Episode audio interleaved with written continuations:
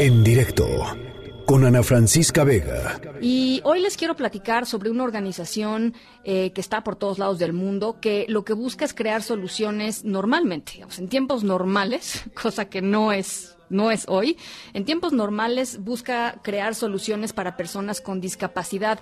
Tiene una red de más de 1.500 makers o hacedores. ¿Estos quiénes son? Bueno, pues son gente que se dedica a hacer cosas a cortar, a imprimir en 3D, a pegar, a hacer prototipos, a, experimentar con formas, con materiales, con medidas y eh, todas estas cosas normalmente eh, se usan para pues mejorar la vida para personas con, con discapacidad.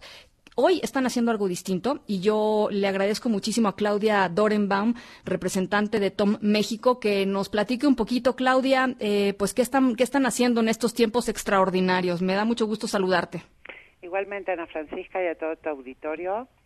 Eh, felizmente, eh, hace como un mes tuvimos una llamada de la organización global donde subieron eh, 54 makers de todas partes del mundo y decidimos darle un vuelco a la organización y dedicarnos a combatir la batalla contra el virus.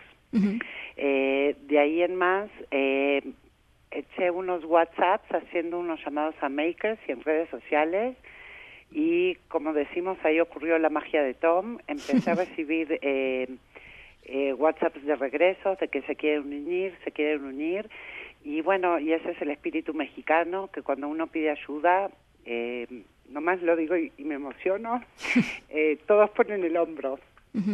y, y, hoy en día tenemos una red de más de 1.500 personas, muy jóvenes entre ellos algunos, eh, construyendo desde sus casas eh, ya sea máscaras para los hospitales, splitters para, para los respiradores, para que puedan ser eh, usados por dos personas y no por uno.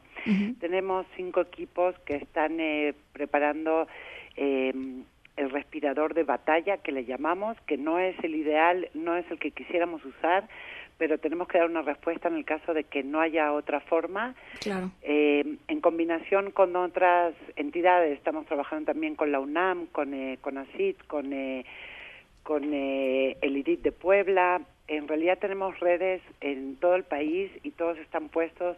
Lo único que queremos nosotros es facilitar que llegue eh, uno de estos prototipos a ser aceptado por los hospitales o por las secretarías estatales.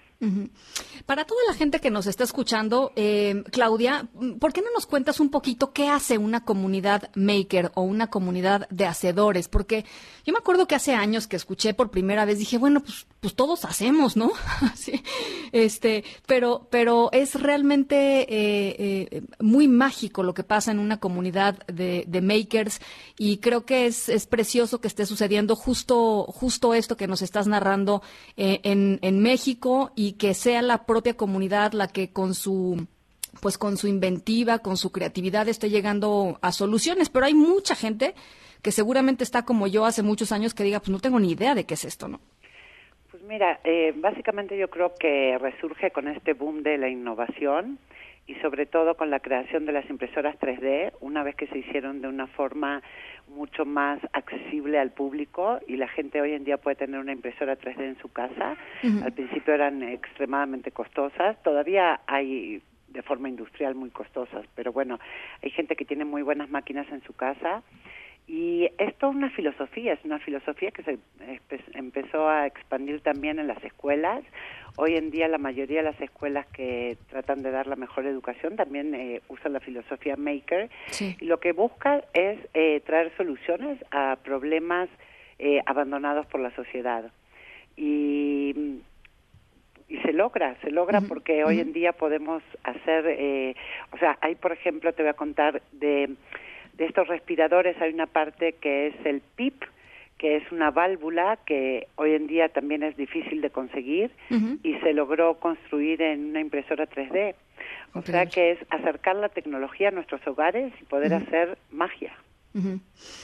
Bueno, pues eh, estamos muy, muy contentos de poder platicar contigo, de poder compartir esto, porque yo creo que también, Claudia, y no sé qué opines tú, en, momentos de crisis como, como el que estamos viviendo, en momentos en donde hay mucha incertidumbre, en donde también hay muchas carencias, eh, de pronto encontrar que, que la sociedad civil está movilizada, ¿no? Y que está activa y que está viendo para adelante y, planteando soluciones, eh, me parece que es muy, muy inspirador y muy necesario, ¿no? En, momentos en donde de pronto, pues sí, ¿no? Quizá no todas las noticias son como quisiéramos que fueran. Así es, y también eh, este, esta batalla nos llevó como a encerrarnos en la casa y muchos pensamos que lo mejor que podemos hacer es quedarnos en la casa y estar tranquilos, cosa que es cierto, es eh, el, llamado más importante, pero también eh, un despertar a, a los que todavía no han despertado de que desde la casa podemos hacer mucho y que se nos necesita, porque sí tenemos que actuar como eh, si, si, o sea, tenemos que cuidar, nosotros que estamos completamente enfocados al personal de los hospitales y a todas sus necesidades médicas, tenemos que actuar como que si no hubiera con qué trabajar y ver qué con qué los podemos ayudar. ¿Qué más podemos ayudar? ¿Con qué más podemos ayudar? También abrimos una línea de Tom que no se dedica a eso, pero hay tres chicas encargadas de eh, recolectar y llevar comida a los hospitales para que los para que todo el personal, desde limpieza hasta los médicos, tengan lo que comer. Pues increíble. Claudia, eh, vamos a dejar todos los datos de Tom en nuestras redes sociales para que también los puedan seguir y si se quieren involucrar, gente que nos está escuchando lo pueda hacer. Yo por lo pronto te agradezco muchísimo estos minutos y ojalá podamos mantenernos en contacto en estas próximas semanas.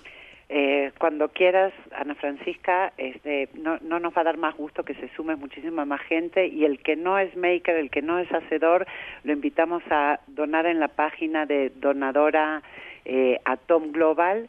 Eh, este dinero lo vamos a usar para impulsar lo de los respiradores y para entregar material de, a los hospitales. Bien, pues eh, esa también la vamos a compartir en redes, por supuesto, claro. Te agradezco muchísimo y vamos México, porque sí vamos a poder. Con, con la ciudadanía que tiene México vamos a poder. Muchísimas gracias. Un abrazo. En directo con Ana Francisca Vega.